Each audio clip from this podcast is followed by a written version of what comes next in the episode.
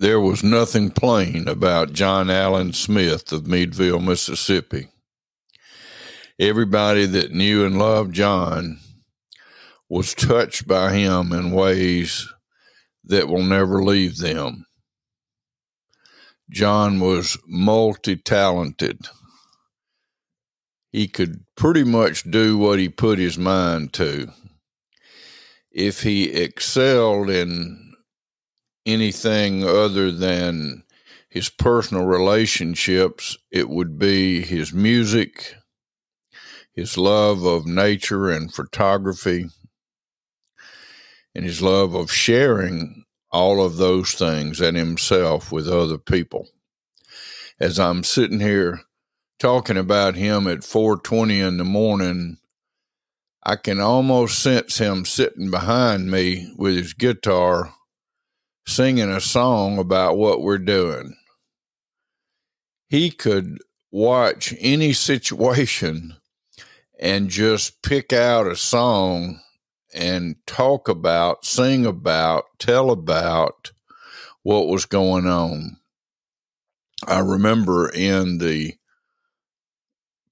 log cabin that uh, my wife and I, Prudence and I, built on the Homochitto River where we first lived we had a little loft up in the loft. And I remember at maybe several parties, but one in particular, John Allen sitting up in the loft and playing his guitar, and people were dancing and visiting and talking. And he would he would carry on a running commentary uh, in the form of a song to music that he put together on the spot telling the story of different people. John was at Delta State University and living on the property of Dahomey Plantation, a very large plantation in Benoit, Mississippi. He met a man that would really influence his life a lot, Joe Dantone turned out that Joe Dantone was also the brother and later a friend of mine, the brother of a close, close friend from law school, Frank Dantone. And John told me on more than a couple of occasions what a big impact Joe Dantone had on his guitar playing. John came from a, a musical father and, and maybe other family members, but I specifically remember sitting on the porch there in Meadville uh, when they were living just below Miss Marguerite King's house. Sitting on that porch, and and John's dad uh, had a guitar and was playing music. So he came by some of that naturally. John's love for people and outdoors really drove his his life in a lot of ways. He just was uh, blessed to to be a blessing to me and to all of us through his gifts, his love of wildflowers and everything nature and everything photography, his calendars that he made and published and sold and he loved musicians and probably his favorite, or certainly one of his favorite, if not his most favorite, was Sam Chatmon. And John was integral in, in helping Sam get to various events and just being his friend. And he loved that Delta blues sound. And if if I didn't know that Sam Chatmon was around before John, I would say that Sam probably learned it from John because even though John's uh, version of the Delta blues sounded a little different in tone, his approach to to telling the story of life through music and song was was definitely of a blues like nature. John and I and Philip King happened to be blessed to be, John probably wouldn't say it that way, to be roommates at Copiah Lincoln Community College, junior college it was then.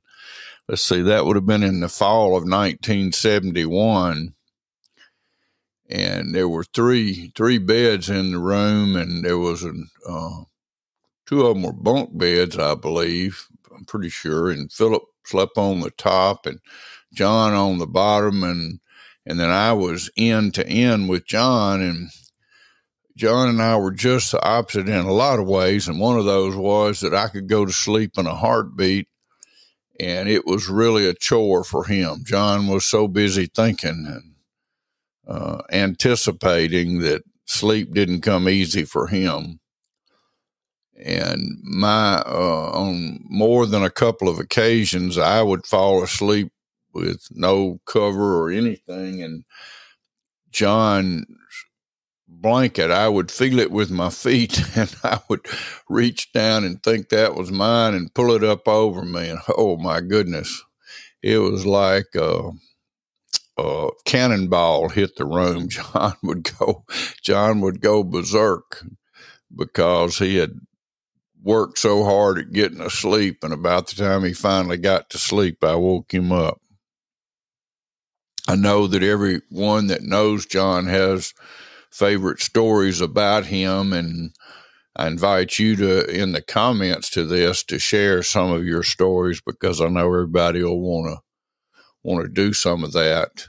I first remember seeing John uh, what most people think of as the library in Meadville today was actually the location of the house where John and his family lived when I first met him or first recall meeting him and and his uh, family and just being around Meadville, you know, being uh, he and Ronnie Mulkey and Peter Wayne Hardy and um, John's other family members and just, you know, Philip King and all of our crew that was close to the same age and things we did and riding our bicycles and different things around town. Um, but back to that to that first meeting, I, I remember that John approached things from a from a different viewpoint than the rest of us. He he saw things through a different lens, and the lens that he saw life through was uh, it was challenging in some ways to him but it brought out the uniqueness that is John. Tragically, it it uh, maybe to some extent foretold that his life would be short and his end would be tragic. Uh, I remember at his memorial or funeral service having a chance, the honor to to offer a prayer and you couldn't help but feel a little bit I don't know if angry is the right word, hurt, uh, sad, and and a little touch of anger that John's departure came so early and with all the gifts he had and all the blessings he had for all of us, we we resented and regretted and deeply felt uh, his early departure. I think that John's legacy, in terms of his teaching, his uh, mus- music, his storytelling, his impact upon all of our lives will, will be felt as long as we're alive to carry that forward. There's a part of each of us that is enhanced by who John was. And because we knew him, our lives are better. Because we knew him, we have a little bit of the the spirit and the sense of John's love for life and his his really uh,